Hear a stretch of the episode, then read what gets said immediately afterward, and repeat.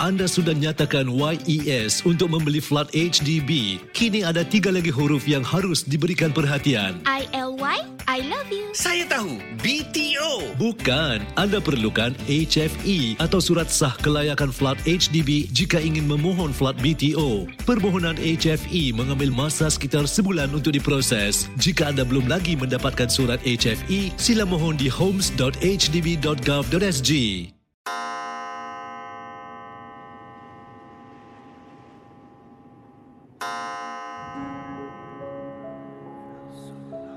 Selamat datang para pendengar Misteri Jam 12. Anda diundang bertemankan saya, Safwan Shah dan Adi Rahman setiap malam Isnin hingga Jumaat berdetik selepas 12 tengah malam. Kisah-kisah misteri anda akan kami kongsikan. Ingat, jangan terlalu taksub atau percaya dengan apa yang dikongsikan dalam gerun malam ini. Ia sekadar hiburan sahaja. Tiada siapa yang boleh mengesahkan kebenarannya. Jangan takut lawan.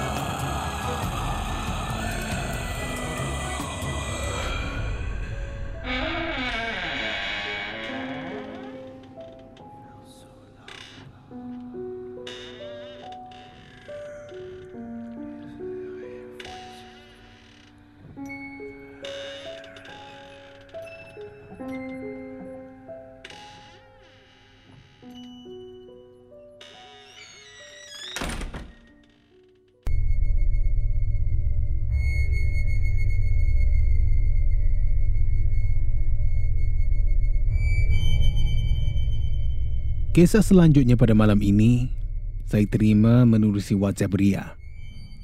Katanya Safwan tolong jangan sebut nama sebenar saya, gunakan nama samaran saya Shanti. Dan Shanti nak kongsilah satu pengalaman ya kisah yang berlaku beberapa beberapa hari yang lepas. Ketika saya ini nak tidur sekejap di dalam bilik saya. Para pendengar, Kisah-kisah seram seringnya berlaku pada waktu malam. Ya, ataupun tengah-tengah malam. Tetapi pengalaman Shanti, bayangkan, kata orang dulu.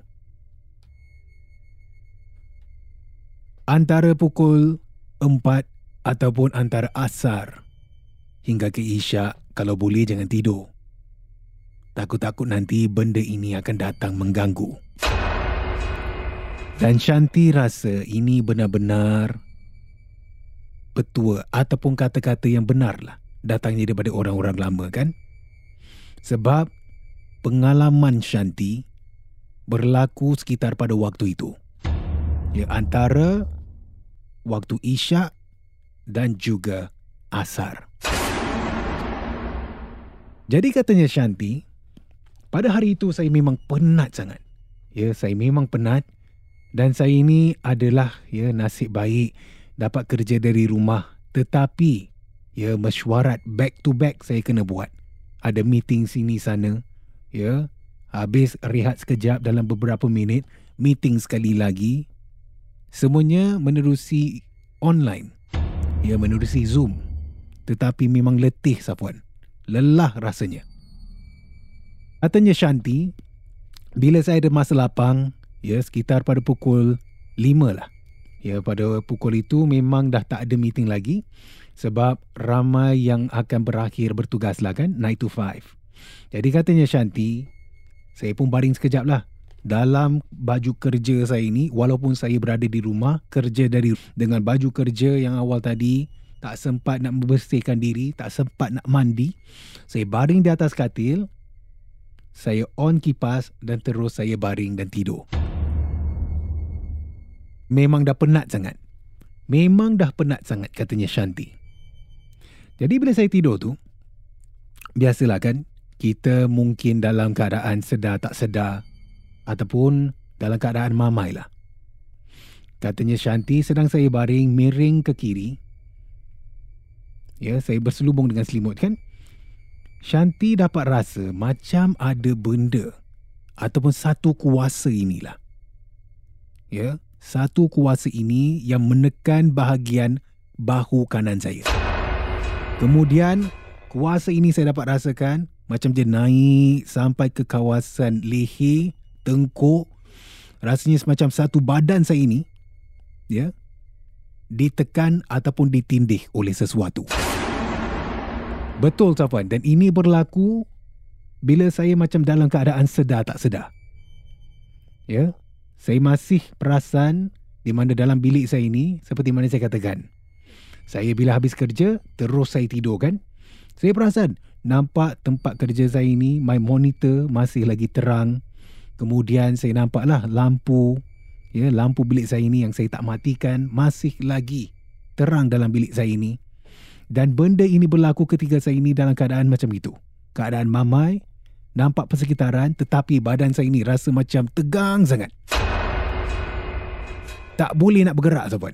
Ya, tapi dalam hati saya cuba. Saya cuba untuk, yalah, membaca. Saya cuba baca apa yang saya boleh. Surah-surah pendek. Ayat-ayat suci. Dan lat beberapa minit, katanya Shanti, barulah rasanya macam benda ini hilang lesap macam gitu saja.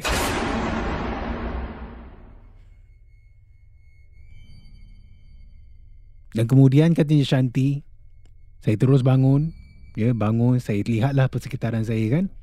Saya perasan daripada awal tadi bilik saya ini terang benderang, bila saya bangun, bilik saya ini gelap gelita. Ya, tapi nasib baik sebelum sebelum waktu maghrib lah. Kalau dah masuk waktu maghrib dalam keadaan gelap tu, rasa seram sejuk juga. Tapi katanya, katanya Shanti, bila saya terbangun, bilik saya ini gelap, saya pun hidupkan lampu dan saya tenangkan diri terlebih dahulu.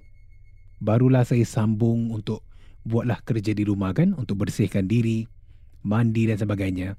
Dan katanya Shanti juga, saya rasalah kata-kata orang dulu ni memang benar Safwan.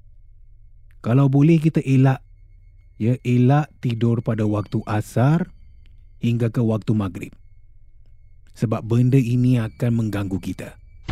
Seperti mana Shanti terkena. Sekian. Selamat malam.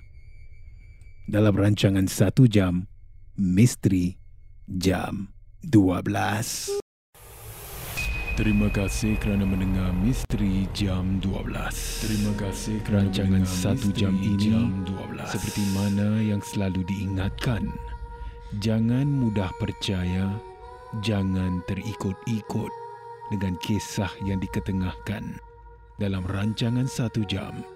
Misteri Jam 12 Gerun Malam. Sehingga kita jumpa lagi di dalam satu lagi malam. Misteri jam lagi 12 satu lagi malam. Kerun. Misteri jam 12 malam. Malam.